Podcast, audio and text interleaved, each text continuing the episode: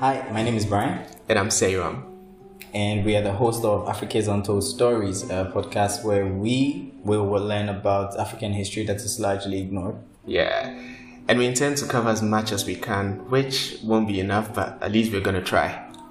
Yeah, we will uh, cover a lot of topics uh, ranging from thousands of years ago till today, but with a large focus on pre colonial Africa because that's where we are most ignorant. Mm-hmm, mm-hmm. And along the road, we're going to bust up stereotypes, debunk myths, and give you a clear and broad understanding of African heritage.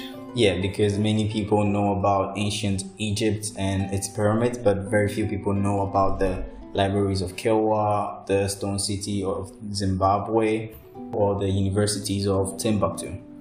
So sit tight and let's journey into Africa's past. Yeah.